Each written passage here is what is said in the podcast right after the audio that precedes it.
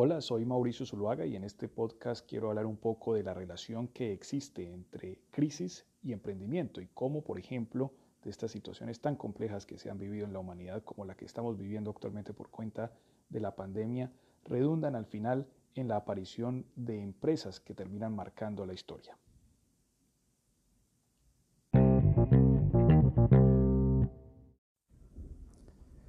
La relación entre crisis y emprendimiento es estrecha.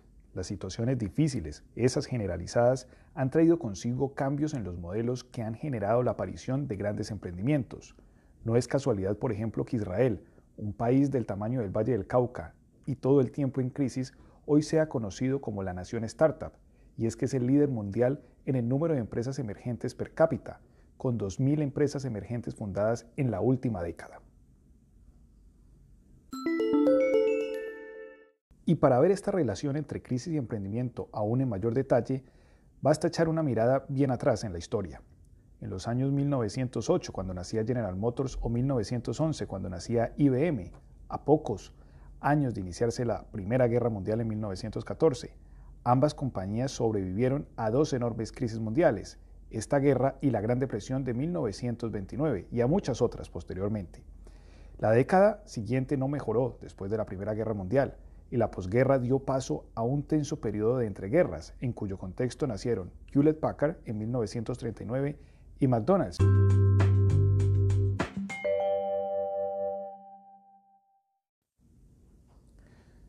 Luego vino la Segunda Guerra Mundial, y tras el fin de esta, los años 50 trajeron el inicio de la carrera espacial y al mismo tiempo nacieron empresas como Burger King en 1953, que demostró que el mundo de las comidas rápidas tenía aún más espacio para la competencia. El asesinato del presidente Kennedy y la guerra de Vietnam no le cerraron el paso al emprendimiento.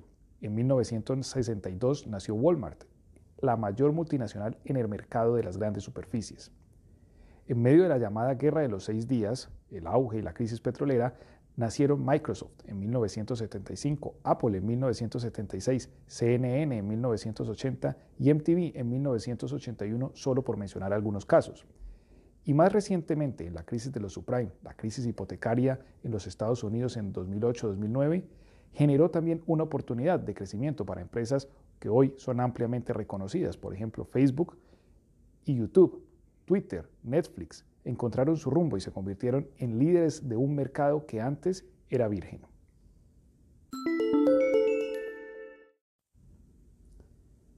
Pero para ver cómo los grandes acontecimientos que han afectado a la humanidad han tenido un efecto en la aparición de nuevas empresas, no es necesario ir a Europa o Estados Unidos. La realidad colombiana da cuenta de ello también.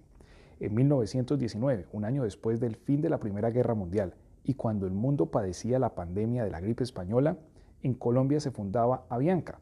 Su operación interrumpida desde entonces la posiciona hoy como la segunda aerolínea más antigua del mundo, solo después de la holandesa KLM, la cual fue creada 58 días antes.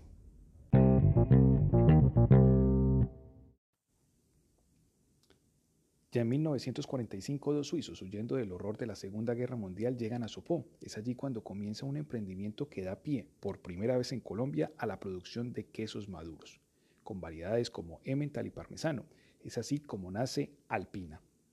Pero remontándonos solamente unos 13 años atrás, durante la crisis hipotecaria en los Estados Unidos, en Colombia esto dio paso a la popularidad de formatos hard discount, que son tiendas como de uno, Ara, Justo y Bueno. Sin duda esta nueva crisis y la virtualidad generada nos dará pie para la aparición de nuevos modelos de negocio, empresas y nuevas dinámicas. Y si bien todos vamos a quedar marcados por esta pandemia, la economía también lo hará y en algún momento las empresas también y de una forma más positiva de lo que pensamos.